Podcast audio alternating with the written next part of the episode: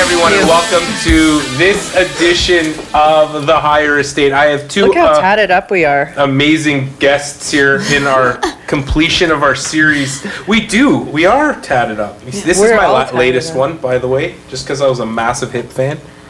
Huh? No dress rehearsal. This is our life, right? Mm-hmm. But I, I cut it rock climbing, you know, being an athlete Yeah. of course, spelt over here, and uh, and I think it took off like. Did it take off the bottom of the No, tee? I can see it. Okay. No. Yeah. I thought I thought maybe it did. Yeah, I know. I always have all kinds of injuries. I like your. and- I like you're dark. Like you're. Are you? I from, literally like, just got back from BC yesterday. s- and they have better sun. Oh, I was in the desert in Oh. rattlesnake country. Wow. Really? Yeah. That's my That's yeah. cool. That's my you're life. super dark. That's Yeah. awesome. You're not. And you're I'm in LA. so dark. This is like dark for me. You're like how you look like Israeli dark. Yeah, that's as dark. Like, oh no, look, I got. You got. got bit today. yeah, from. You uh, know that may be a tick. no, it's not. It was a horsefly. Okay. I was just trying to freak you out. I removed. Well, that looks like a bullseye. No, because I killed him on my arm. It was a horsefly. Okay. Well, you know, you don't want to kill nature, Sari. Starr. If they're attacking me, Oh, they get it. fair, fair. If they're not, then they get to live. Yeah. All right. Hi, everyone. And uh, again, I'm going to start again. Welcome to this edition of the Higher Estate. It's our last.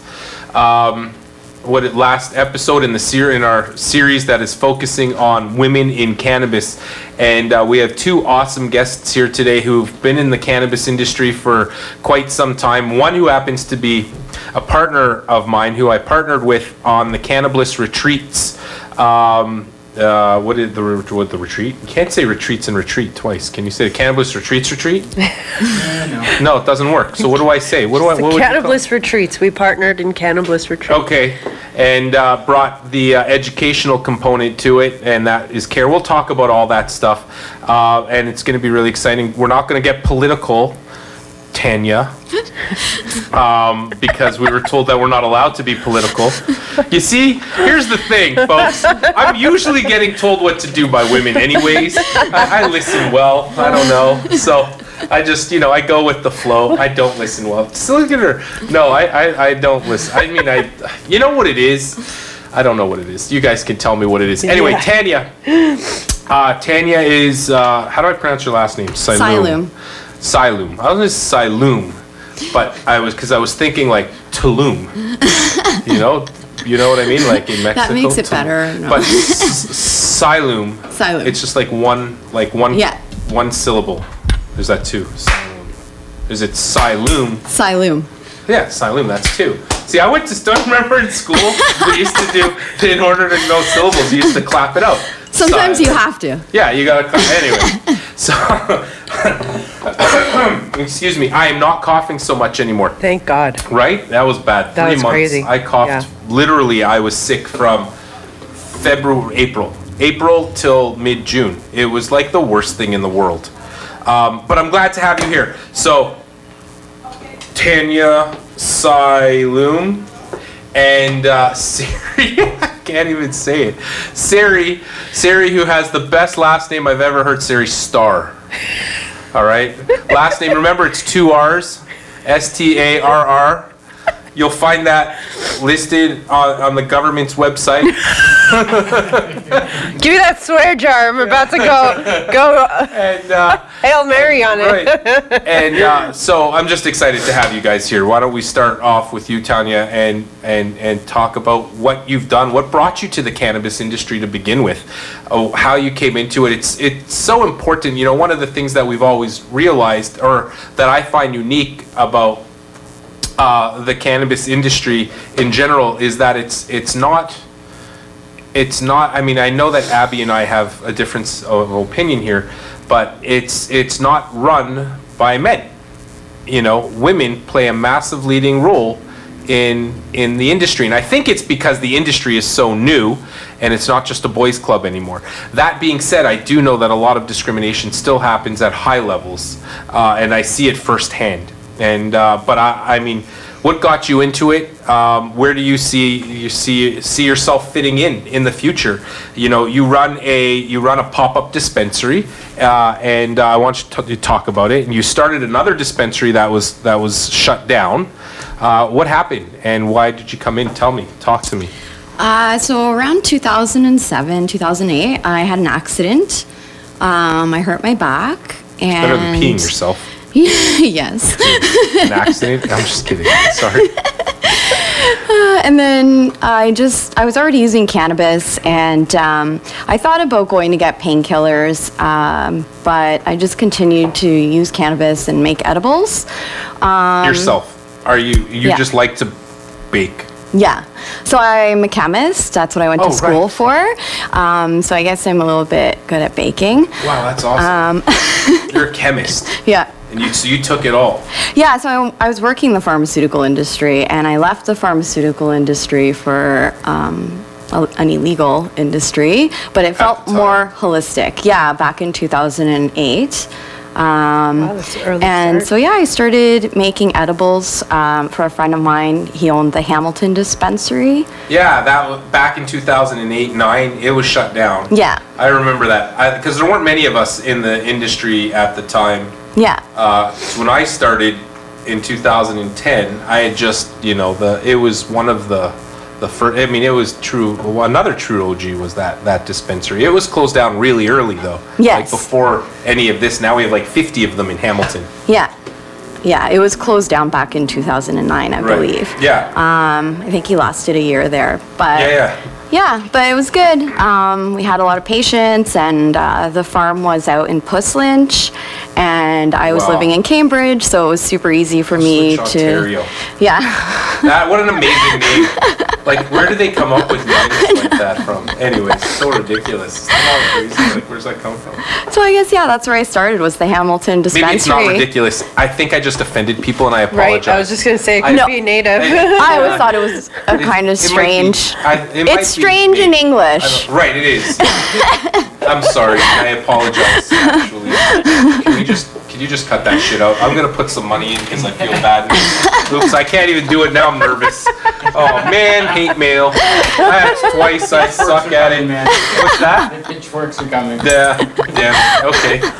Yeah. Um, It's a great so name, actually. It's not ridiculous. It's a great name. I guess after they were shut down, um, I started doing cannabis consultations.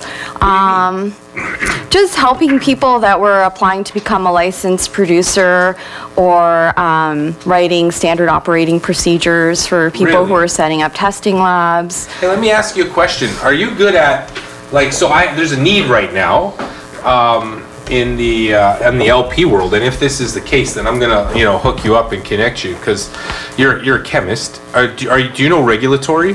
Are you good with, like, regulatory? Yes, so regulatory affairs, quality Really? assurance, and how about, quality like, control. working with, like, government bodies and clinical researchy stuff, like? Yeah, so I did work for Health Canada for about a year and a half. Love, I've been searching for you. I have, I got a, do you still do that? Would you still do that? I would still do that. Yeah, You would? That's the kind of stuff I do like to do. Okay. Yeah. I got I got something for you. We'll Okay. chat offline about it. Okay. 'Cause you know I do research in Yeah. the in the industry Yeah. and uh, and regulatory affair regulatory like affairs for LPs super important. Yeah. It's hard to come by people that are chemists and can do that. Yeah. Okay, great. Cool. That's awesome.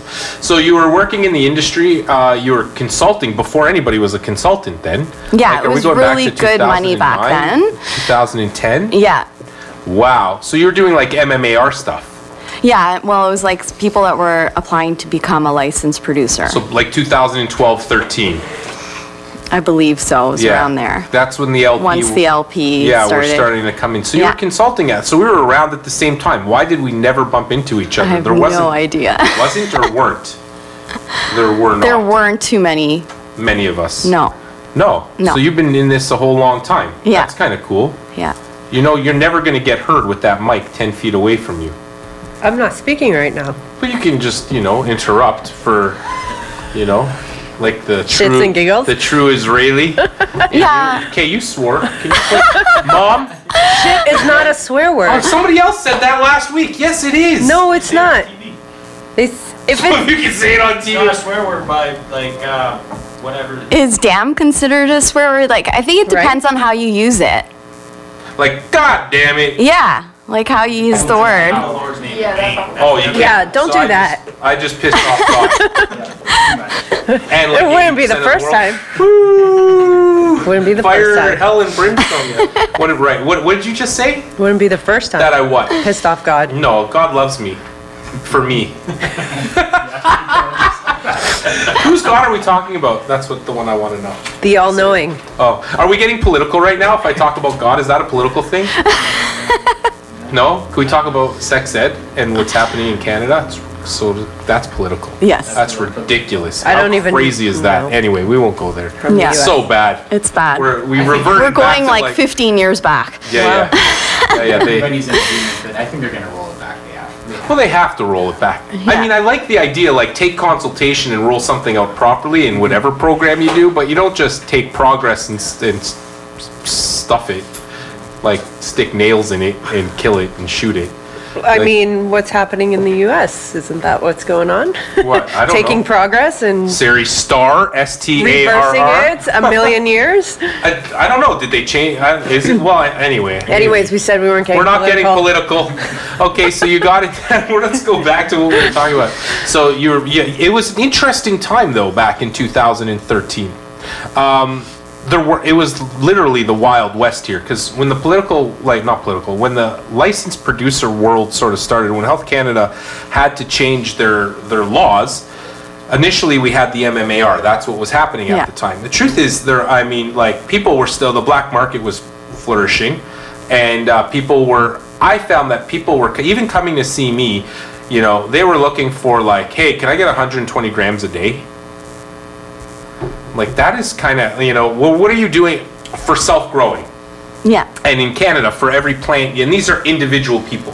So for every mm-hmm. plant that you grow, or every gram that you're prescribed, you could grow five plants outdoors.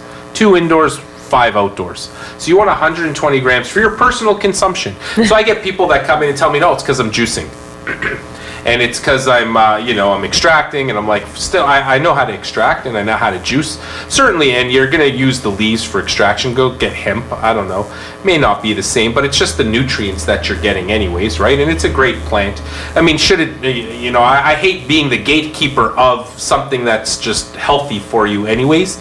Uh, but still, like, you don't need to try to take advantage of me for that. Just, you know, be honest. I think is probably would probably be the best thing. But that was like Be honest, hi, I would like to sell some drugs on the black market. Right. So Um, that's so could I was please have a prescription? no, right. So, so that, but that was happening. That's literally what was happening, and people, you know, people were getting these massive doses and massive grammage so that they could sell it off to the black market. And then came along uh, some. Um, out of the ashes came a program. I thought the MMPR was a huge. For me, it was for medicine. It was a great, a great thing. So for you, when did you start working with? You know, you started Queens of Cannabis, which was an early dispensary. Yeah. And what happened there? Uh, so it was uh, in 2015. I started Queens of Cannabis, um, and it was Which is good. amazing name. Yeah, it was good for about a year and a half, uh, and then the bylaw officers had uh, threatened the landlord, and she was an older lady, and. Um, yeah, she basically told me and my- my partner at the time that some bad men came by and told her that they're going to seize her building What? and that she had to change our lock. Are you serious? Yeah, so we already knew before she changed the lock. Oh my. So that sucks. You know that that it's super unfortunate those things that happen. I mean, they still happen now. People are still getting closed down, but I mean, that's one of the original closures because you know back then they weren't really fully closing very many. There weren't- many, even in 2015. Yeah. So where were you located? Uh, Bloor and Ossington? So there, how and how many other dispensaries were right around there? Not many. No. Like not in M- 2015. no, uh, MMJ opened up shortly after Right. us, across kind of across a Major Street, and um, what was the other So one? why would you be closed and not something like MMJ? Um, I feel like the bylaw officers were also trying to get their landlord to close, but their landlord was um, more willing to s- to not put the lock on the door until the very last minute, because now they've been closed down.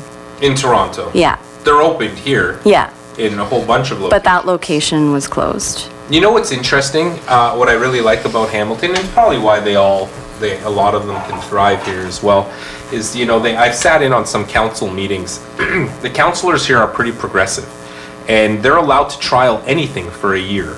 Um, like anything, doesn't have to be with as long as it. I guess I don't know about how it works with the law, but as long as they they feel that it can be beneficial, I suppose any any like business that they that is maybe fringe or whatever, they're allowed to trial for a year. So uh, as long as they agree to it. So I know that MMJ works closely with with uh, with par- like the city council here, so they've been able to do that. It's Toronto not like that. No. Tell me about it. Like, have you sat in on any of these council meetings? Yes. You have, eh? Yeah. And what what happens? Um, Is- oh, is that political? Fuck, shoot, Bart. I, I stopped myself. Is, yeah. Is, tell me what. So, well, just I don't think that's political. I just want to know. Sat on council meetings and what goes on behind Is that closed political? doors? um, I just it's want to fine. know Yeah, about so that, and then and then how we're almost getting to the point where you're do what you're doing now. I just want to know your history. That's all. Um, yeah, so history-wise, yeah, oftentimes meetings have been deferred after, you know, sitting in on the meeting for like over an hour. We find out that it's deferred to the next, to the next month.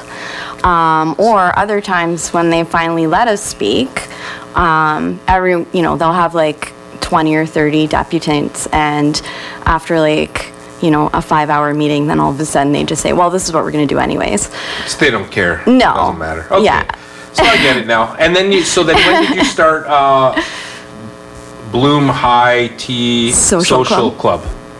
Um, so after Queens of Cannabis got closed down, I decided to go to um, Barcelona for their um, Cannabis Expo. Uh, it was in March of Tough one. 2016. Yeah. I decided to go check it out. And um, I just fell in love and inspired with their social club setting and like the way that What is a social club? so It's like, um, it's what's it basically like a Oh. place where they they everyone can come. You don't have to be you know consuming or purchasing cannabis to be there because they also serve alcohol and it's a restaurant as well.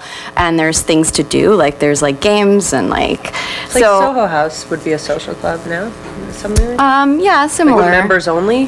What is a social club? Yes. I see social club. It's a written members everywhere. only as Okay. well. Um, so you would come in, uh, you would pay for your membership for a year. Um, so it's generally there, it's like 20 to 50 euros per year. And then once you That's awesome. pay, you put money on your card, and then you can purchase anything in the whole place. And you can come back, and Does the that money's make still it there. like a little better if you're a member of something? So instead of saying membership, we call it a social club. So they take it, they take away sort of like the purchasing the cannabis right on the Is spot. that what it is? Talk over the phone. It's what we did in It's not what I California. did. Is what we did. Well, is it what we did? we had a membership Oh, and people okay. came and they purchased, you know, tokens and you, they could use those tokens when, you know, they wanted to use them for certain things and So it makes it's because now you're a member of something. It makes it cool. So like, ha- Legally speaking, I don't know. Let's not It's go. We're not dicey. going there. Blah blah blah blah. It's Pardon? Like, uh, it's like buying wild game, right? So you can't sell wild game, but you can pay to be at a supper and, and pay like a member or an entrance fee, and it gets you around a lot that way because you're not directly selling. Right? kind Yeah, of, yeah. exactly. Because you're now part of the. I'm just trying to figure out. You know, I, I think it's it's interesting. They've sort of forced forced people into this position where you, where we have to figure out ways around the simplest answers. we're Like in the loophole business. it's it's ridiculous. It's That's what I kinda- say. What business are you in? I'm in the uh, loophole business. Right. It's kind of weird, isn't it? It's kind of ridiculous that that that's how it is. So- Because they don't, the laws are not established yet, so you don't know how to work within what's not established. So you have to see, okay, what, what elements are established? And then this doesn't pertain specifically to what I'm doing, so how do I get through this without it being technically illegal? So what's, what's that workaround? Well, so that that's cool. So that'll bring me to okay. We're, I want to talk about that and talk about how we fi- figured out and how you, in particular, figured out. It's all you. I don't have any idea what you do. I want to know what you do, Sari Starr with two R's. Um, I want to know about uh, about how you found your way into it. Um, and then what your vision around cannabis was, and what is Cannabliss Retreats, and how does that fit into the vision of the changing world, and how does the feminine work within, and how does it find it find itself within the world of cannabis currently? How does that? How does how does that? How does that? Um, what's the word? Face forward to the world, and how do you think it's viewed if, within the cannabis world? How do you find that? What do you? I'll ask you that question. Okay. First, Sari, why don't you just tell me? First, tell me a little a bit lot of about yourself. No, I know. I just got all these questions just me with that one thing you just said. I just got like this whole thing, and we haven't even finished talking about the Bloom High Tea Social Club yet and where it is in Toronto. But whatever, we'll talk about that. And it's pop-up dispensary, and I think we're totally I'm going to totally talk about going that. tomorrow, by the way. Is it open every day? No, it's No. Thursday and Sunday. Thur- Thursday and Sunday. What day is Uh, today? Friday? Wednesday. Oh, Wednesday. I work nights in Emerge. I have True, no true. idea what days what That's day it true. is. So it's open on Thursday. Okay, I'm I'm totally all over the place. I have so many questions though. okay, we'll come back to it. I'll let's I'll come back to you in a second. Tell me more about this Bloom High Tea social. Okay. thing. Um, yeah. So basically, we for now we're a pop-up dispensary. Um, so uh, typically we pop up at vape lounges or other places in the city that have allowed us to pop up. What does up. that mean? Your pop up. So we're just there for the day. We use their space, You bring your stuff. everything. Yeah. You set it all up like a trade show, Really? like a mini trade show every Thursday and Sunday. Yeah. Interesting. Um, so, what's with the high tea part of it? So the high tea part of it is is um It's a cool name because it's a pun on like high yeah. tea. So last You're year British. we That's political. Yes, it is. but last year we did events. Ah, called that one. ah, not just pretty face over here. Okay, so yeah, basically we would have these events where there'd be vendors, um, but there'd also be an option of participating in the high tea, which would mean that um, there was a menu and you would get um, cannabis tea um, and then choices like if you want to have like a cookie or a something and then a, a pre-roll and then everyone would come and hang out. Uh, it was an outdoor space. Yeah. And um, it just helped build community. So that part's still going on where you can Oh, chill? yeah. Cool. I'll So- be there. right, so- so excited. I mean, and that brings me, I mean, it does bring me to things like that I want to talk about today. And when we talk about education and we talk about how do people know like their dosage and, and when we talk about, um, if you have a pop-up dispensary and you say, here's a cookie, I'll tell you what I'm seeing in the emergency department is driving me nuts. And that's why I did that press release two days ago, which I probably should have given you guys to put out, but it got, it got, you know, it got some good traction. And, and, it- and the truth is, like I saw, I'm seeing patients now that have no idea what their dosage is. Right. And so you say, hey, like, you know, as a, uh, as a dispensary owner, I want to know where you find your responsibility to educate people on how to properly and effectively use their medicine. Or do you say, hey, here's a cookie, go home and use it, you know? Like, and I think that'll bring me into what I think, you know, Sari's trying to do with uh, Cannabliss, which is bring that education. So take what you're doing from the retail side and from that wellness side and bring in, bring all those people in and give them the education so that what I call the bro science, we talk about that all the time. I always talk about bro science because it's like, bro, I know it works. Yeah. You know, that's not real. That's not science. So what do we do from that point moving forward? I think that brings us to what Sari, Sari is trying to do in the cannabis industry. Yeah, I mean, I think um, it's so, first of all, my experience with an edible, I mean, I never, up until I was educated, I never had good experiences with edibles, and I've been consuming cannabis since I was a wee lad, a wee lady. We all went to school together. Yeah. And, you know, Go um, associated Hebrew day schools. Right. Or was I the only one? In- no, I was not that young. Oh. It wasn't me either. I, was, oh my Um, I get to California, Mom. I don't blame, even- It's not my mom. I'm just kidding, mom. Whoa. We're just playing. I get to California, I don't even know what indica and sativa is. Like, I'm completely like, you know, this is six years ago, um, and you know, we have visitors from Canada like, go to a dispensary, yeah, I want an edible. I'm like, fine, I'll buy you an edible, but I'm not gonna try it. And then, you know, I buy the edible and everybody's taking it. I'm like, okay, fine. I guess I'll peer pressure myself. It was one of those like, well, if everyone's doing it, I'll do it. And literally, that was the worst experience I've ever had with a substance in my entire life. It was God like knows you like substances. it was no. I'm. Com- I only work with plants. okay. I'm. I'm. Yeah, I'm okay. very organic. I know. um, And that was that actually made me very angry because when I went and bought that chocolate bar, nobody told me, "Hey, just eat like a little square." And I didn't even know, so I take off four squares. It might have been 25 milligrams. For a lot of people, that's not a lot. For me, that was a lot. I'm like a five milligram kind of person. Like I don't like to be so out of my head. So, and that was something that stuck with me for a while. And um, fast forward, that was a few years before Cannabliss started, and I've been in uh, marketing and branding for over 15 years. I had an office here in Yorkville, in Toronto, and then when I moved to LA, you know, I was doing that, and I just felt like so uninspired. I was building other people's dreams and not mine. And um, two years ago, I moved into the cannabis space, doing branding and marketing, where things in California started becoming, you know, more legal, and these companies needed brands, uh, branding, and legit. You know, it's no Is more. it not crazy, first of all, how we reconnected? I Two know years that's ago, crazy. I- Yeah, we went to elementary school together. yeah. And two years ago, I got a phone call like, "Hey, I hear you're in the cannabis industry," and it was just crazy. Because I saw a post on Instagram. Right. Yeah. And I'm like, what? This guy's in cannabis? He's Yeah. a doctor? Yeah. So I messaged him about my agency. I'm like, if you need any, uh, you know, marketing and stuff, let me know. Um, and then I just had a big change in my personal life, and I had to like just take a step back and be like, what do I want to do? Like, I, like I really need to find meaning. And um, I always had, I didn't always, but I had this vision of creating a wellness center where people can come and get education based on, you know, what I was experienced and also my belief in wellness and holistic medicine.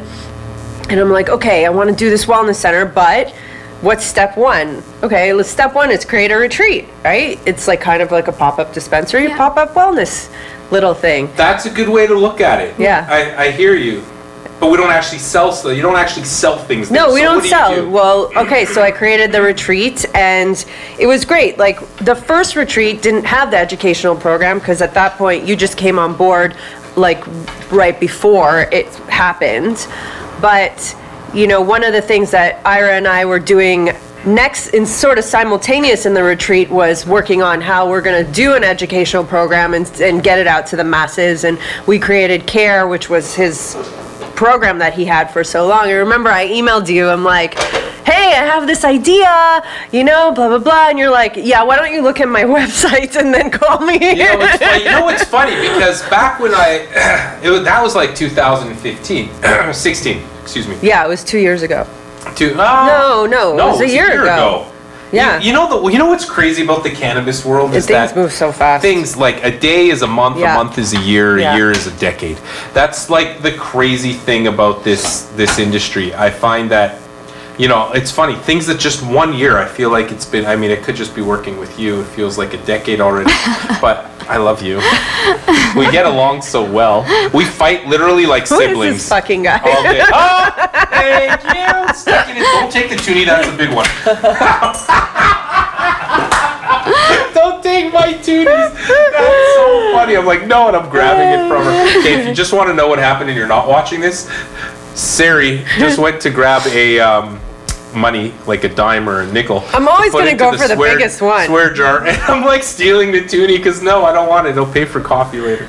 Um, for, you know, okay, so cannabis. No, cannabis, so, yeah. uh, so one one of the things that we decided was to bring the two together, bring experience and education, and that that became um, a huge part of what we're creating and both of our visions. And my mission is really to create conscious awakening for emotional intelligence through plant medicine, specifically cannabis, um, because that's how I feel like it's helped me a lot and and gain What a lot.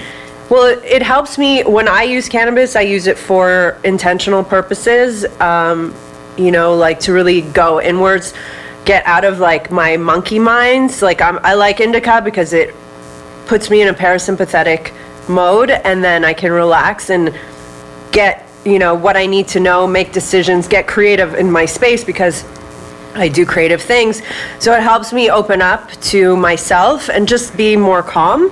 And it's not really, I don't feel like it's medicinal for me. I feel like it's more spiritual for me. And that in itself is medicinal because it helps with stress and anxiety, but I don't necessarily need that for that. So I use it for mindful, conscious purposes. And it's allowed me to really tap into myself without the ego and mind chatter that distracts me from what I need to create and who I need to be. So that brings me to an interesting, but I mean, you mentioned, you know, sativa, indica, all this stuff, and one of the things that we talk about Right. in the Which program, actually, there's a couple things we talk about in the program. And uh, the first thing that we, I mean, we talk about, we talk about like, let's get away from the myth of the sativa and indica, which are literally just locations on our planet, right? And how the plant developed in those specific locations. But we know, like, the if we're looking at whole plate whole plant cannabis, you know, it's going to be different between like you you may have the same the same terpenes within that one indica that affect people totally different, Right. right? But I guess for generalization, it's Yeah. just easy to talk about it. Is that what you do? You talk about it like that. I, I stay away from calling things, uh, you know, sativas or indicas. I usually go to the, the more technical, like chemotype or a chemovar. You know, when talking about strains and stuff like that, that that talks to a chemist. And uh, but but I don't I don't really know. Um, I think at the end of the day, we have to we have to still be able to communicate with each other, sort of like the DSM five, like the you know when we talk about psychiatric disorders, it, none of the stuff makes any sense in there. But in order for clinicians to talk to each other, they they use common terminology. Is that why we use things like? I mean, yeah, and I would sativas? say, okay, if indica meaning that it it affects my body more than my mind, and like sativa is more cerebral, which is the common sort of what people know. Or The thing is, is it's that right, it's people common. are still getting on board with indica and sativa. People are still getting on board with CBD versus THC. We are in an industry where we assume more or you know in California there's so many people who know but I've heard from people who are like I don't know what the difference is between THC and CBD and this is outside of the states where it's not so readily available. And that's why we attract so many people from outside of California. I was just talking to this woman today who's going to sign up to our retreat. She's a holistic practitioner and she specifically asked me, like, well, what am I going to learn? Am I going to be able to help my own business, my own practice, my own uh, patients and clients that I work with? I'm like, 100%, you're our target audience because we need to educate people like you who are helping other people in this space. So that was kind of like really cool because we've had people come and they've never smoked cannabis before and We they don't tried it smoke for cannabis, the we for the vape. first time vape canna- consume cannabis consume. and tried it for the first time and this one woman she moved states Yeah, that's so she true. could get I legal remember that. cannabis to help with her migraines Yeah. so this is what we're remember that. doing in in and then we've had people who come just for the education they don't consume the whole time and again you get From all so the much world. benefit from it yeah mm-hmm. so i mean that's the vision is like conscious awakening I call it mindful and consumption. mindful consumption and scientific evidence and you get the best of both worlds you get the doctor and you get the spiritual director and you get all these facilitators who are part of like what we're creating who bring in value and it's like a and community which is I like the building the thing. community. That's my favorite part. I come for the community. That's really what I do, and that's really what you do too. You're Yeah. even like with your. What's your goal? What are your goals with your with your pop up dispensary? I'm assuming it's to build community and raise awareness. At the end of the day, yeah, it's a business, but what's your ultimate? What's your vision? What would be the vision if you had a utopic world? What would be the vision for you know for Bloom High Tea Social Club? I like saying it. Uh, yeah, basically, there my an vision acronym? is to I need an just acronym. Bloom. All right. Or Bloom Social Club. All right, all right. Um, so yeah, I guess my vision uh, is definitely to have a space where people can congregate and um, you know talk about their issues and what they've been facing. Um, you know, regardless of most people say that they're not using it uh, medicinally, I think a lot of people are that don't even don't realize. Right. Um, What do so, you see? I see a lot of people that come by uh, that you know tell me it's for relaxation purposes, um, you know, or to relieve anxiety, but they don't actually like think it's medicinally. Um, also, I'm trying to get people away from thinking that they're gonna show up and the the first thing they try is gonna work. Like it's not like that with any other medicine. Right, Like Good point. exactly. it's like Yeah. Super good point. you have to try different things. You have to be open, and yeah. That's actually a really good point because you know one of the reasons actually I, I, I suggest going medical cannabis route uh, through either the flour or like different oils or whatnot is because I have thousands of different strains I can choose from. Yeah. I'm not giving you one strain. Like when I look at what's on the market currently, and we say, let's say you have here in Canada, you have Nabilone, um, Cesamet, which is like uh, T- synthetic THC. It's herbal, so synthetic herbal THC. It's not like the synthetics that like like Salvia, K2 Spice, all those bad things. Um, it's the one that actually, so it's it's got a DIN number, and we actually have it on formulary. I used it last night in the emergency department as well on my night shift. We actually hold it on formulary, and it's great. I'll tell that story another time. But then we also have uh, Sativex, which is also, you know, this, uh, which is also a synthetic. It's whole plant as well. It's it's whole plant extract that's in a water soluble solution. But then we have, and that's just one strain though. And like you just said, one strain's not going to work for everybody. So when I go to plant the plant itself, and we use it in its medicinal form, we have thousands of strains to choose from, or chemotypes. We have thousands of different strains that we can choose from. Yeah. And and I think that's one of the things that makes it so unique. And that's something that people need to learn about too. It's not 100%. just it's not just about let's try this one strain. You raise a really good point. So how do you teach people or whatever? Um, you're- yeah, also like the biggest misconception is we get a lot of people that come by and say like they want a sativa edible. Right. Or an indica edible. Um, so I just sort of explained to them how, you know, we use Phoenix Tears or RSO because it has like, uh, you know, uh, an entire profile of all different kinds of cannabinoids and terpenes. Um, When you use your RSO, is it a specific strain that you're using? No. Or it's- so it's like just everything, concentrate. which is actually great because um, when you combine different strains, it creates like a synergistic effect. Yeah. So it's like, Can.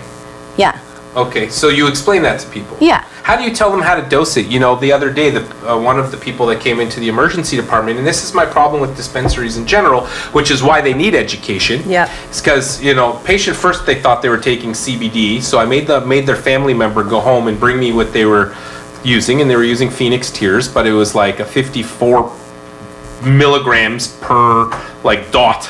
it was like a super high concentrate, right? I think it was like it probably a THC isolate. It was the opposite of what they were supposed to be using, and they took just a little dot like there's they like they were told at their dispensary, and they took it, and then they were like out to lunch. Now the good news is they're not going to die. You do that with fentanyl, you're going to die. You know, if you take the amount that that person took in relative equivalencies between an opioid, different opioids, and or cannabinoids, Yeah. you're, you're in a better spot. Definitely taking the opioid, you're gonna or taking the cannabinoid. You'll green out for a few minutes, maybe a couple of hours, and eventually go home.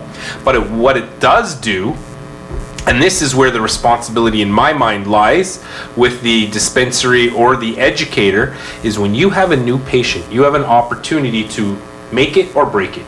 If their first experience is negative, they're gonna, They're and they already back. come with a stigma. Yeah. They're gonna be like, this stuff sucks. I never want to go near it again. Mm-hmm. And that's the hard part. How do you deal with that kind Actually, of stuff? that's a Oh, brilliant marketing campaign for dispensaries is because like, you know, the resistance from dispensaries, sorry, is like, you know, they might not care to educate, they just want to sell cannabis. So all of a sudden you're telling dispensaries, well, guess what? Somebody who has a bad experience is never coming back to your dispensary. What's your attrition rate?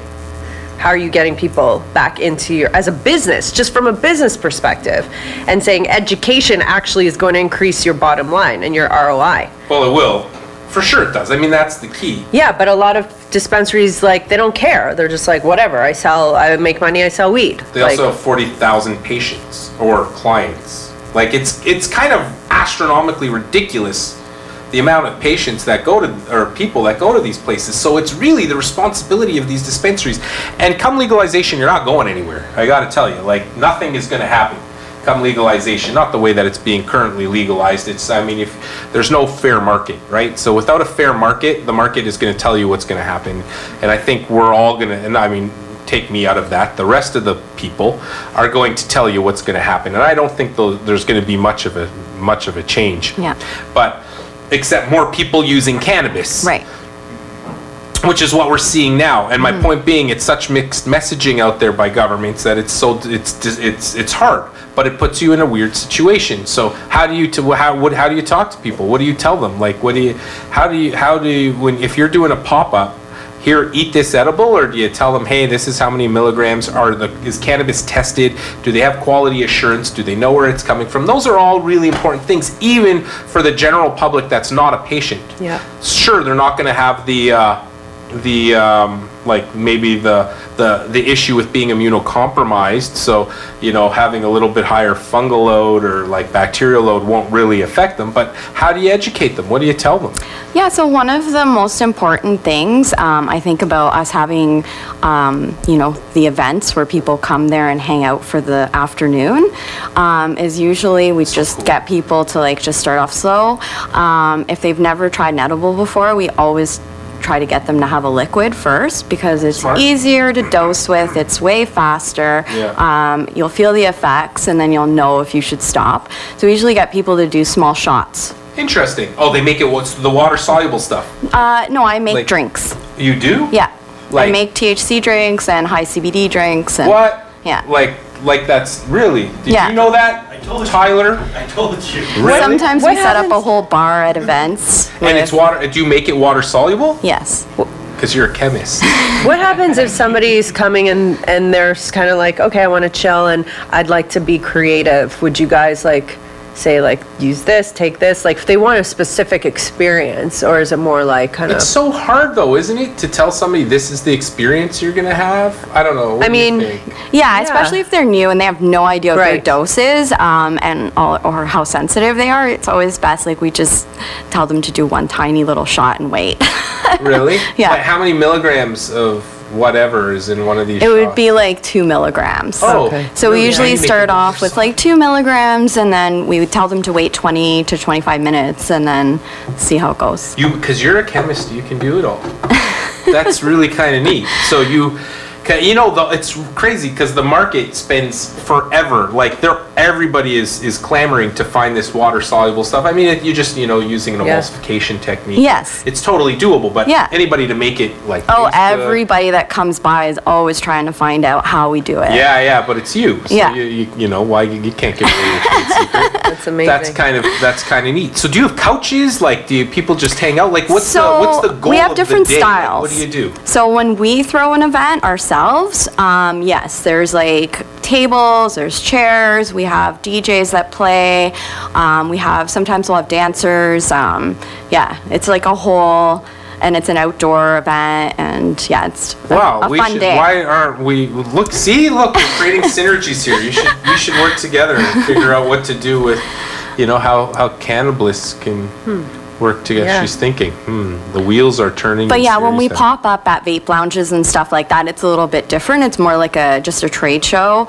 um, and sometimes we'll have small samples for people to try that are like very low dose, or even sometimes unmedicated, so they can try like, let's say if they don't like certain things, they can try like a cookie or pretzels or whatever, and see if they like it without the medication before they actually purchase it. and you bake them. yeah, Wow, so you're like super good baker. yeah, I can bake. So you know Amy, of course, Yeah. in Toronto. Yeah. She's a bake. She's a good friend of mine. Yeah. She bakes as well. Do Yeah. you guys like Bake Off? no, we've never done a bake Off. Yeah, off. let's have a Bake Off. you know they There's have all these actually a dab- show on Netflix now, which is like the food, you know, they compete and they do this With whole. cannabis? With cannabis, yeah. Show. on Netflix. Yeah, Netflix. So somehow the government is not legal, but f- There's all kinds of yeah sh- But- shows and Is it? Yeah. Let's have a bit, dude. Let's create a show. yeah. Let's do a Bake Off. Is it a Bake Off? It's like the, Two the chefs versus competition. each other. It's Yeah. like Iron Chef. but- Yeah, yeah. Yes. That's the. Damn it! Somebody already thought about that idea. I like my idea. Oh my god, you sound so Canadian. Why? Somebody thought about that idea. Okay, okay, okay, trying to pretend you're not Canadian now. I live in the United States and I'm never going to cross the border again. Yeah, person? Right, exactly. Hey, everybody, look for Sari Starr. see how see how many of those names come up. About. Listen, yeah. So, all right. So, is there any educational part to it? For sure. Um, actually, we're constantly educating, so I always have to have at least one other person with me Okay. or more.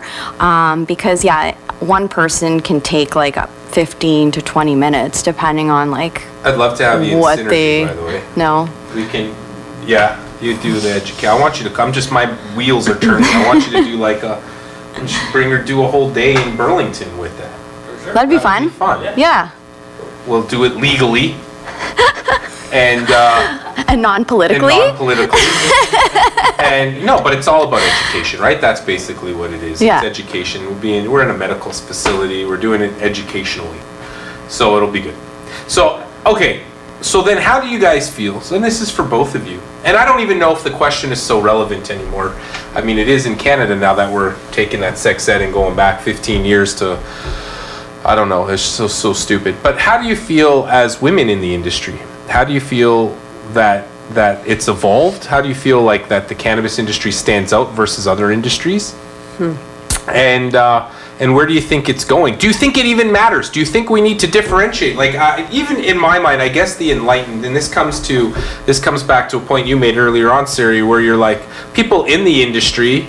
Well, you know the difference between a sativa and indica. People just aren't thinking about those things. In my mind, I don't think we need to differentiate between men and women. I don't think I need to sit here and say, I oh, we're a woman in the cannabis industry. How does that feel? I think it's almost a ridiculous Well- question in 2018 to ask we're we should be enlightened enough that gender or sex in this case because it's sex um, you know whether you're whether you're born male or female long hair boobs no boobs whatever it is Speaking does from a matter? man who's had opportunity, I mean, this is the- okay so that's what i'm saying Right, does it so matter this to is the talk first. about that So yes, I agree. There shouldn't be, but there has been for so long. And can you hear through this thing that she's doing Yeah, Okay. we haven't.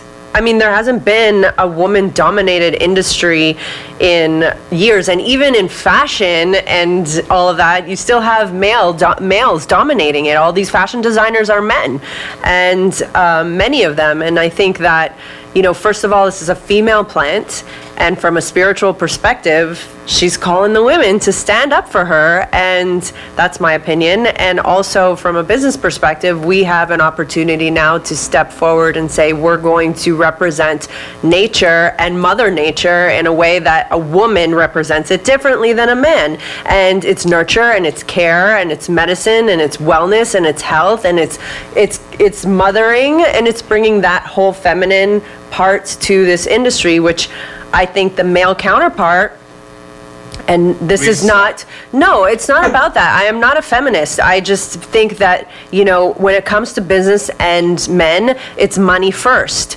And this industry, if you see the split, you're going to see what are the women doing versus what are the men doing. And I'm not saying like all, all of them because they making a overlap. generalization. But it's a generalization where the men are focused on the business side and the multi-millions that this product can make, this plant can make. And the women are coming at it more from a wellness side of like, how many people are we helping? And yeah, we want to make money and yeah, we're entrepreneurs, but that's not our driving goal. That's not, and this is my opinion again. Well, actually, Abby said the same thing to me. If you look at uh, you, the exact same thing you just said, you're right. I, I have to. I, I sort of agree with you. She, you know, she came on here the first the first episode we had, um, or maybe it wasn't. I don't know. Anyway, where she said that um, the if you look at what the where the women are in the industry versus the men, women dominate the markets. They dominate like the pop-up shops. They do- dominate like the the farmers markets and all that stuff. They're mostly the the the the like the businesses that it's are true. artistic. Just go to Lift. Like it's it's all men. It's like I went to Lift in Vancouver this year and literally I did not see one single woman for like my first like 20 minutes there as I was getting into the it was all men in business suits. Wow. Yeah. And that so that brings us to your point. That's a really good point. So I mean, the I art- think the art- divine So those- feminine is yeah, so rising in the- general, and we need more influential women in power at this point because the system is broken. This is not against men. Like I, I am like not against anybody. I think w- it's time for a paradigm shift. We're creating a paradigm shift, and we've had men in power up until now, and you know. What does this world look like? Yeah, So like it's, not about this women is taking over. It's just about Yeah. having more of a balance. a balance, yeah. And it seems like Yeah. yes, we still have to talk about this in Okay, no, that's good. 2018. No, I know we do, but in my Yeah. mind, I think it's a little like I guess because I come from a, like you're right. It comes from all angles. I'm uh, I am male, and uh, so it's a place uh, like uh, you said privilege. I don't uh, I don't know if it's a privilege, but uh, it's it, it It's was privilege a- for a- opportunity, that's what I mean. Right, and I have seen discrimination against women in this, and, and in the upper echelons of executive workforce in the Canadian, in the cannabis market. I have seen discrimination happen at those levels. Basically, yeah, the only people that have approached me as investors have always been men. And the weird thing about it is, is those particular men, um, it always ends up um, sort of like falling apart because it always becomes like a weird, hey babe, kind of Dynamic. dynamic and then it falls apart. So I'm always wondering, where are these female investors? like, why are, Are they? Are there? There's That's just a good amount. that's a really good. You know, that's a really good point you raise. That where are the female investors? Like, get out there. Yeah. Like, make it heard. You're right. The the female, you know, the females dominating the art market, the artistic sort of creative, the creative side of the cannabis industry, and that's the maybe the creative nature and the creative, you know, energy of the female plant. I don't know, and uh, eh, but. I, uh, listen, we're, I mean, maybe. coming from But- California, but we're also dominating the business side of it, and like, Really? well, there's all the all of the products that are not all of them, but many of the products being developed out of California are women-owned businesses. Women farmers are coming like more predominant. There's and so- probably, yeah, a huge difference in the US. They Yeah. did do, I think Leafly did a study in the US last year, and they did say that um, I think there was 60% females really in the Yeah. cannabis industry. So what do we do here? How do we get them? How do we get that? out of like the do we- grassroots sort Yeah, of how do like we get and more out of into like power positions. You are the same. Your hair is the same color as as like. I match. You match here. Like you should live here. I like that. Like you match the wall. Love it. Anyway, so how do we like? It's cool. I like. We always talk about hair. I like. I like your hair, guys. That's what I'm gonna say. So listen. wh- How, how do we do that? How do we bring? I see you guys are doing that. Again, creative. Um, how do we? How do you? How do we take it into that other st- like step it up to or like it's not even step it up because we like the I like the creative side too. It just I. I think it's changing the conversation. As a man, you have the opportunity to encourage other men to embrace women in the industry. It's going to come from that. It's going to come from the men saying, hey, we welcome this new paradigm. And, you know, from where I sit in California, that is a big presence. It's happening. A lot of men are sitting and saying, we welcome the divine feminine in a space of power. We're, we're encouraging it. It doesn't demasculate us. It allows us to be like in balance with like the male and female, you know, and they become more softer and women become more power and empowered. And so that's how I feel. Like it starts with us who want to get and be there, but it also includes the men who are like receptive to it and saying, yeah, let's do this. We're here with you guys. We're standing behind you or beside you. I like that. You know, one of the the the the women that I respect most now in this industry that I know here, who's pretty high up, Heather, um, and uh, she, you know, I've seen her experience these things at those levels, but she's a genius, like. And she, you know, she controls so much behind the scenes that people don't even know about. But also afraid to put, you know, you don't want to put. As soon as you put your face behind that, you become a target. Mm-hmm. Oh, And it- that's wondering why some last names are some last. Yeah, but I don't know if we should. I don't hide. It's not hiding. It's not hiding. It's being more mindful Right. And just being But it's also- I don't blame you for hiding. Maybe about. I don't bl- blame you for hiding. Listen, Maybe at the end what- of the day, as you've stated many times, cannabis is federally illegal in, the, United, States. Yeah. I do not live in Canada. Right. That makes it really, it makes it so tough. We're that, we're dealing with, with an um, American business and doing, you know, and doing cross-border business. You can't.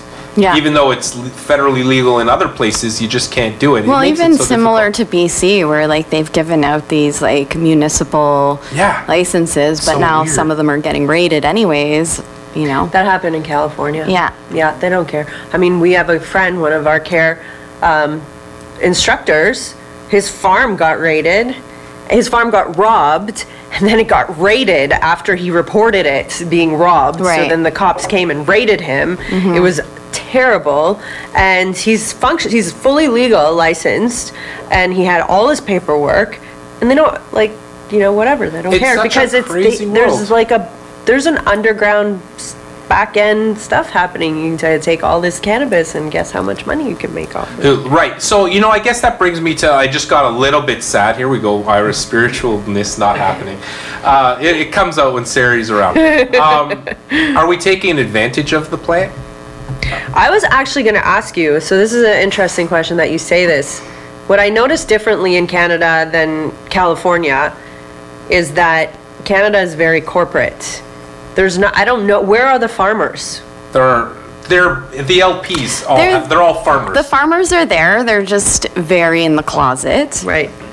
So I see LPs as, as corporations. They are, who have Right. farmers. I'm talking about farmers like Fiddler's Greens and Medicine Box. So there are equivalent of LPs there. They, it's a, ve- like I always said, the, the US, California, I'll use California because that's the example I know. California, it's a very community ground up industry where you just want to be part of it. There might be a lot of money there, but nobody really sort of cares about that. They're more interested in, in the community and helping each other grow. And, uh, and so you have people like the Fiddler's Greens and the medicine boxes of, of California that like, they're in the community.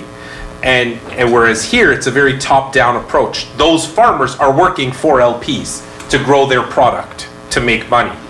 You know, even though they took their love that they did for 25, and it's, and everybody has the right to earn a living. Okay, so I think we all. Totally. We, we're not, I'm not trying to say, hey, it's not good, like, we all earn a living. At least we try to.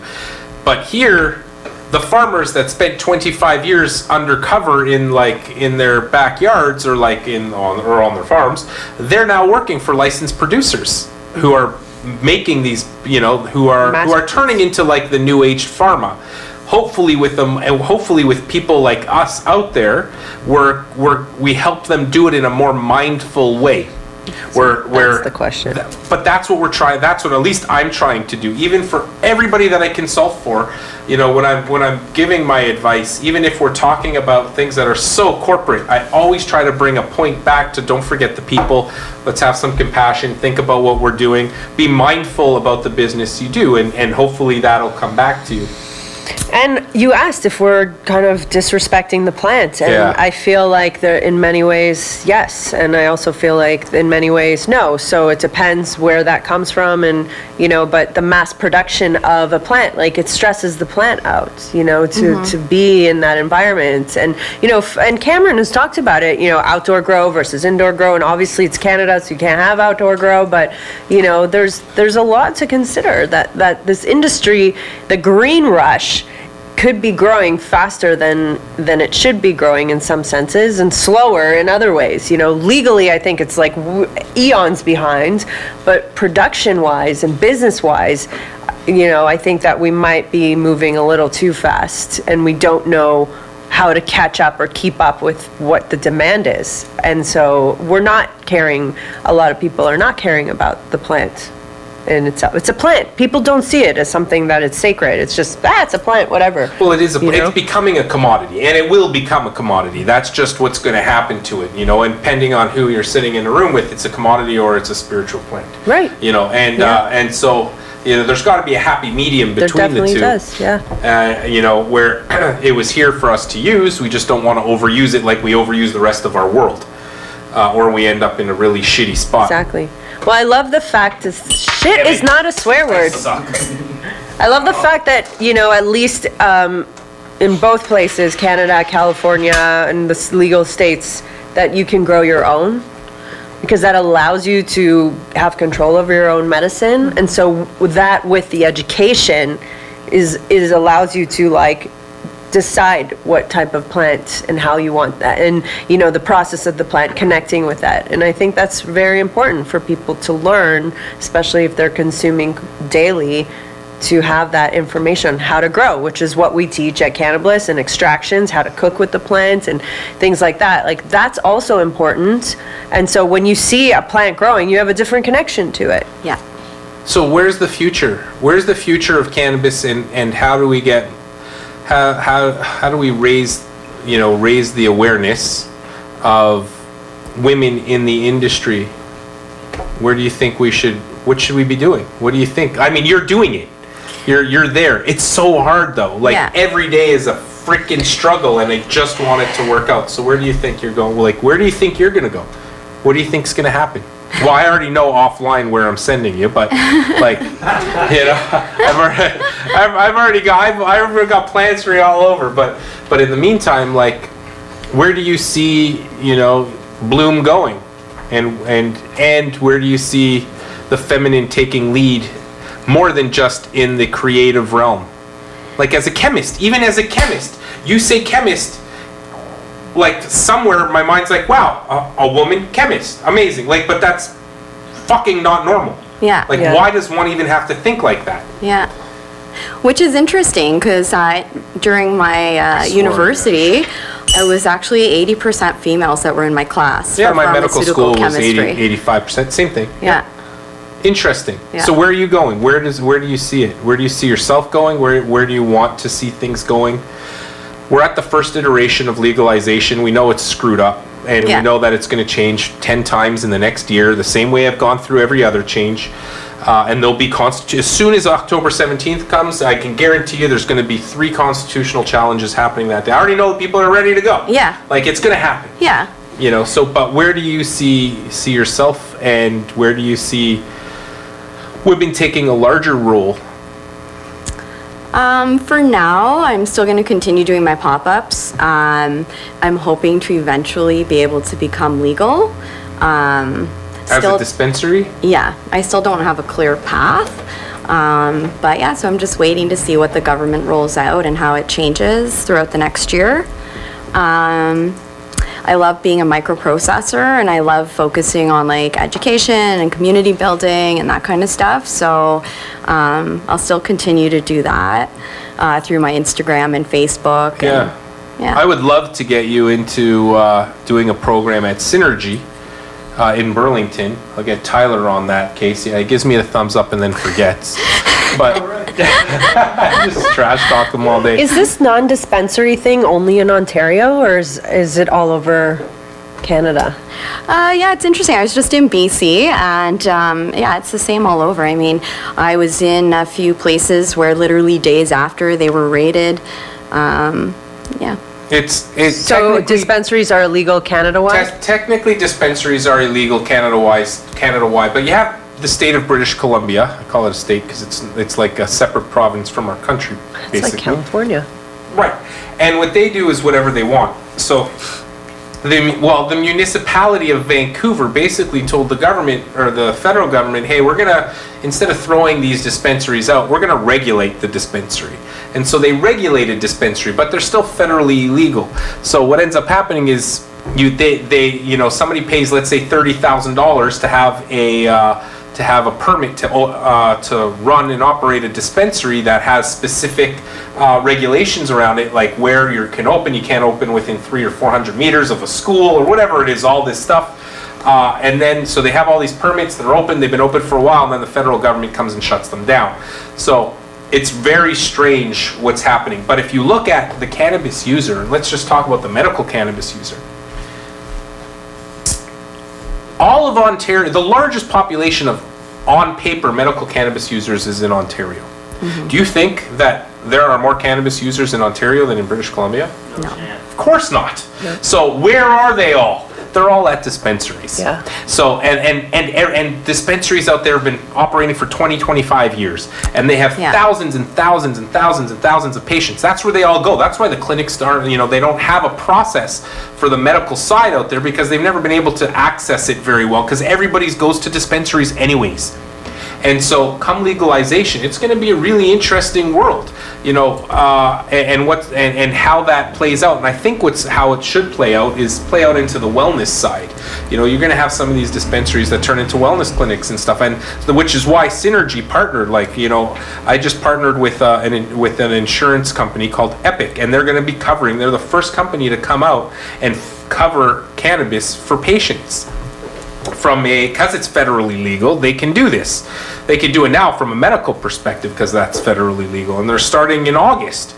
And uh, and they're going to uh, provide individual coverage to people not just through things like Sun Life, where right now you have Sun Life that covers very specific purposes, but only for employees. Right. You know, of, of big corporations. This an individual can just go and say, I want coverage for X, and it'll be based on your prescription. And then there's like, and then we have we partnered with a, a not-for-profit called AHOC, uh, the uh, uh, it, which is another cool thing, the Alternate Health Association of Canada, and and they and and you can get a whole bunch of services through these guys. And now you have these people coming in, and so I think that might be a big game changer as well. And they'll that will push the wellness service, and I think maybe even the dispensary model may may evolve from out of out of things like that. What We'll see. about Shoppers Drug Mart? They're all into it. They're all into it.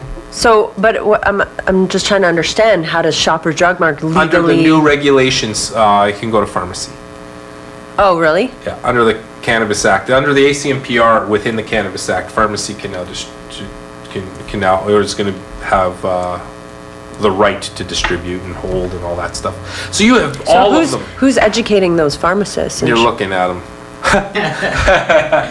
Yeah, so, um, so that's what I do. That's, that's where I do a lot of my consulting is for, you know, for big companies. I, I don't do, uh, Shoppers so much as I do McKesson, but, um, that's where I started. Yeah, so that's, uh, yeah, huge, massive opportunities for care.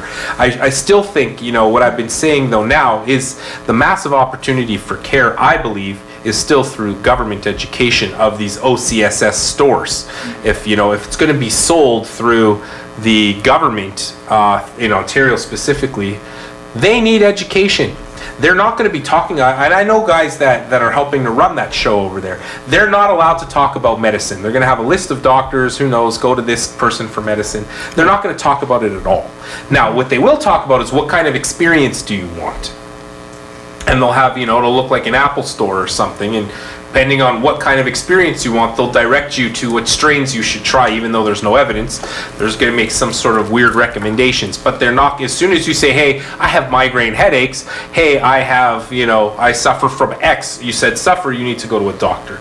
That's sort of how it's gonna go. So they still need that education. I wonder how MedMen's coming in.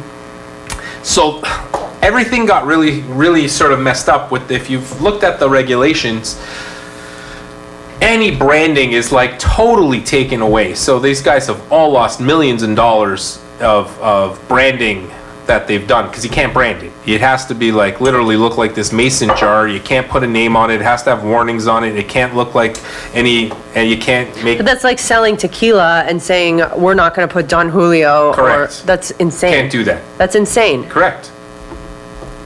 That's insane. That- that's what it I is. just have nothing else to say. It's but that's no-name insanity. branding. It's ridiculous. How do you, how do I know if I'm buying from a schmata di- dispenser, like, place, Well, you're grower, allowed or to put like the a name of the company high-end? on the product, but it'll just be no name branding, so like it won't be able to look nice. Oh god. It's like my nightmare. Yeah, so So there yeah. has to be other strategies where these brands can, Like that. can market. Well, They they're can't market. working on it- doing it now until October 17th. Right. That's. But then after October 17th, now is that only Gonzo. Ontario or it's like all of That's Canada federal. again? That's federal. That's the marketing right there. That's an exact capsule bottle. That's what you'll see. It's nothing. That's from Spectrum. So what's gonna Okay, happen? but that's, this that's for tweet- medical yeah. purposes. Still, but that's about exactly what. But that'll be the It'll- same yeah, for it'll be the- yeah. recreational. Pretty much exactly like that. Yeah. So Yeah. somehow these, these um, LPs need to target. Can't the- target, can't Not do any target, of that. but like, eh, how do they, how does, how do I walk in and say I want something from Tweed or I want something from Canopy or? Don't. You don't. You don't know. So how do they differentiate themselves? They can't.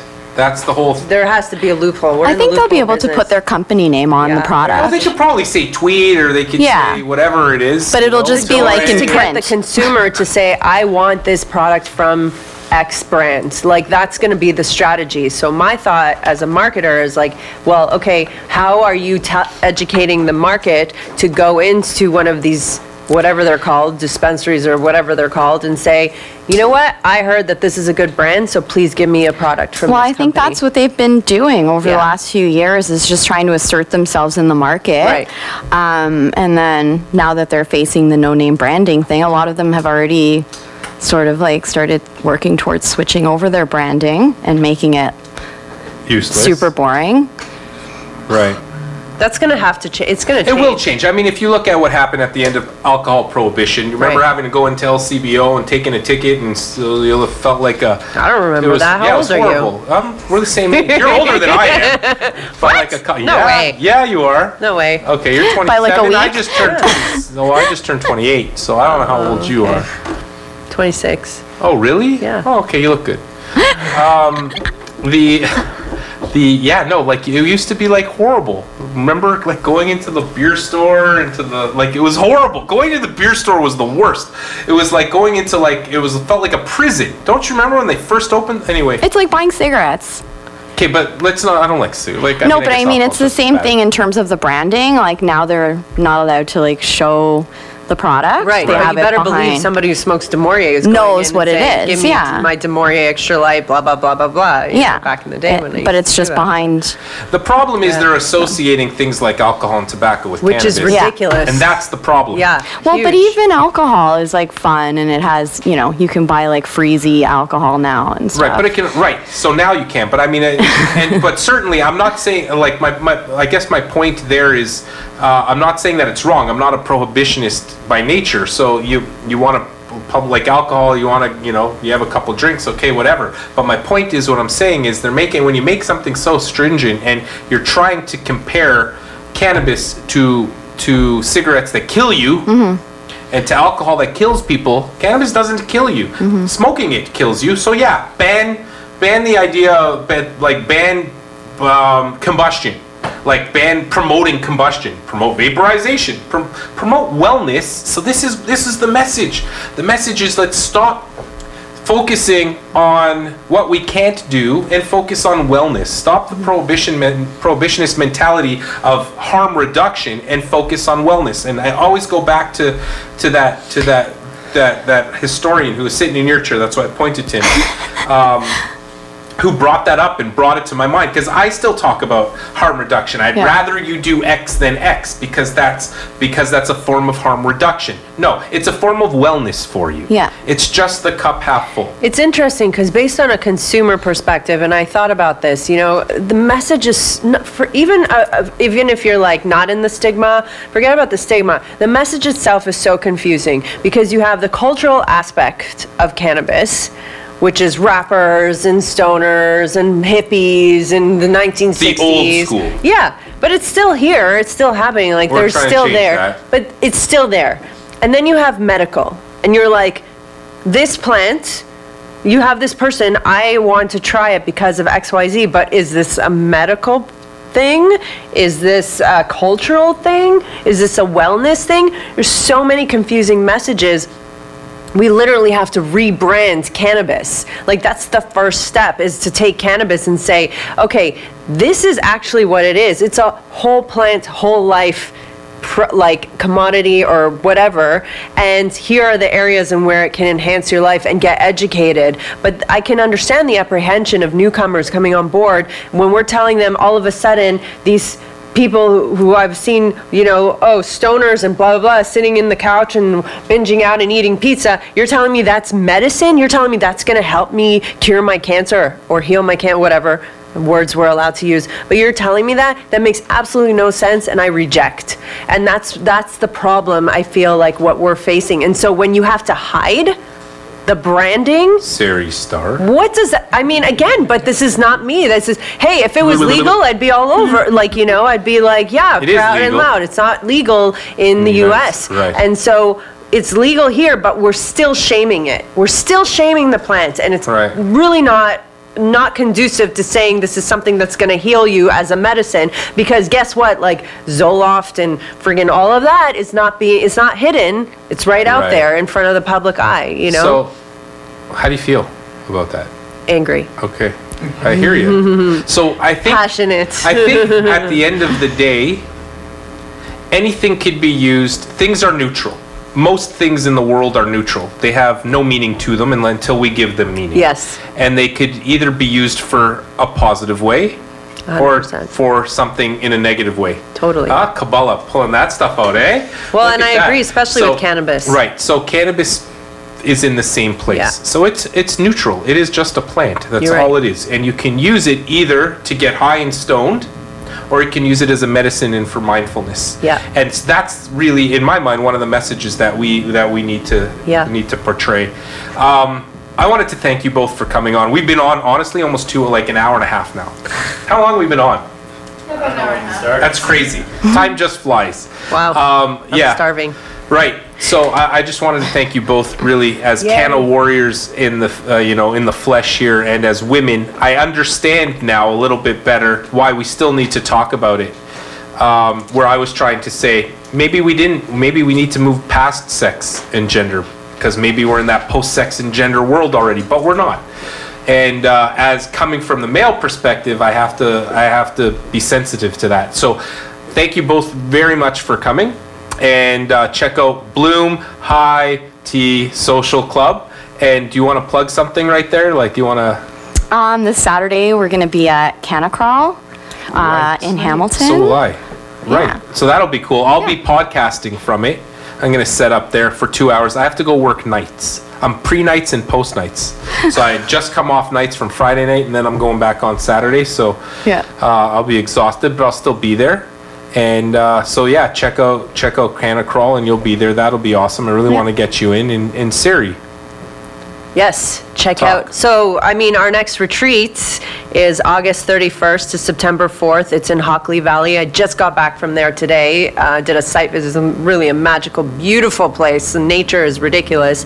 And uh, go to cannablissretreats.com. And we have a secret price. So, if you contact us through our Instagram at Cannabliss Retreats or at Synergy Health Services and say that you heard this podcast, we'll give you a special price. That's cool. And what do you do? What is it for five days? What's gonna happen? Just finish off with. So tell me what five days, you're get, five days, all our guests get Canacare certified by uh, Dr. Ira Price and other facilitators. And um, we're going to teach you about, you know, dosing protocols, medicine, science, how to grow, how to extract. And then we bring in the whole spiritual aspect where we're going to have, you know, sound bath, cannabis ceremonies, there's yoga, meditation, there's a s- outdoor pool there, we have a labyrinth, hiking. And it's then all inclusive. It's all inclusive. food, Meals, sleep, foods, everything. accommodation. Um, and then there's a surprise, we're gonna have an actual day festival party happening on the property on the Sunday, which, um, more details to be announced, but that's gonna be pretty epic. Lots of music and vibes, and, uh, it's gonna be I think it'd be really awesome. Yeah. So spread the word. Come Spread on the out. word. Come Yeah. hang with us. Get educated. Let's do this. Spread the word. We yo, need it. all right. Thank you so much. I rarely, I don't think I swore more than twice, and it was only for Pat, like when I got really passionate, and also because I'm smart. All right. Thanks, everybody. Bye. All right.